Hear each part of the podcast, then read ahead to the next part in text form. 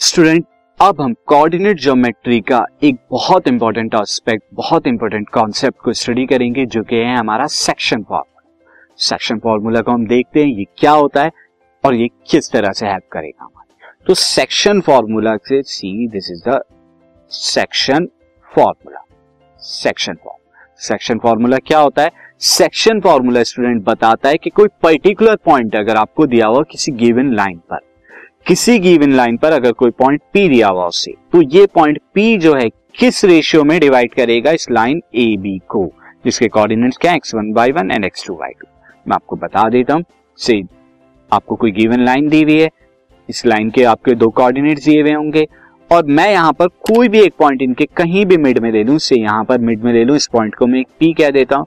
तो ये जो पी पॉइंट है, अगर मैं लाइन लू ए बी इस ए बी को किस रेशियो में डिवाइड करेगा? यानी कि A P upon P B ये A P upon P B जो है, ये रेशियो क्या होगा? अगर मैं रेशियो ये M one upon M two मानू से M one upon M two ये रेशियो हो गया।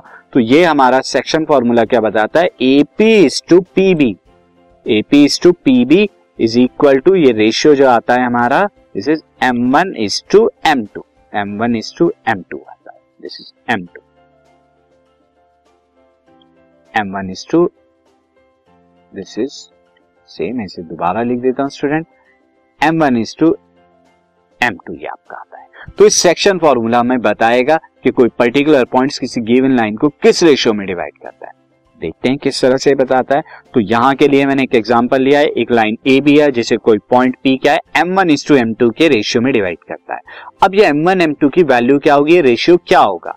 अगर कोऑर्डिनेट आपके ए के क्या हो गया? X one comma Y one and coordinate B के क्या हो गया? एक्स टू वाई टू तो क्या होगा यहाँ पे? So point P divide the line A B in the ratio M one is to M two internally internally क्यों? क्योंकि पॉइंट ये क्या कर रहा है? लाइन के अंदर लाई कर रहा है। इंटरनली लाइन कर रहा है। बाहर की तरफ़ लाइन नहीं कर रहा। हम क्लास इलेवेंथ में पढ़ेंगे जब ये पॉइंट बाहर एक्सटर्नली लाई करता है। बट यहाँ पर इंटरनली पॉइंट है। तो A P upon P B क्या हो जाएगा? M one upon M two और जब इसे कैलकुलेट किया गया तो पी के कोऑर्डिनेट्स क्या आते हैं? पी के कोऑर्डिनेट्स हमारे आ जाते हैं स्टूडेंट दिस इज़ पी के कोऑर्डिनेट क्या होते हैं? M one into X two plus M two into X one upon M one plus M two and again Y के कोऑर्डिनेट क्या आते हैं यहाँ पे? M one into Y two plus M two into X Y one upon में m1 one plus M two तो ये हमारा क्या है स्टूडेंट ये हमारा जो है सेक्शन फॉर्मूला है। सेक्शन फॉर्मूला क्या बताता है?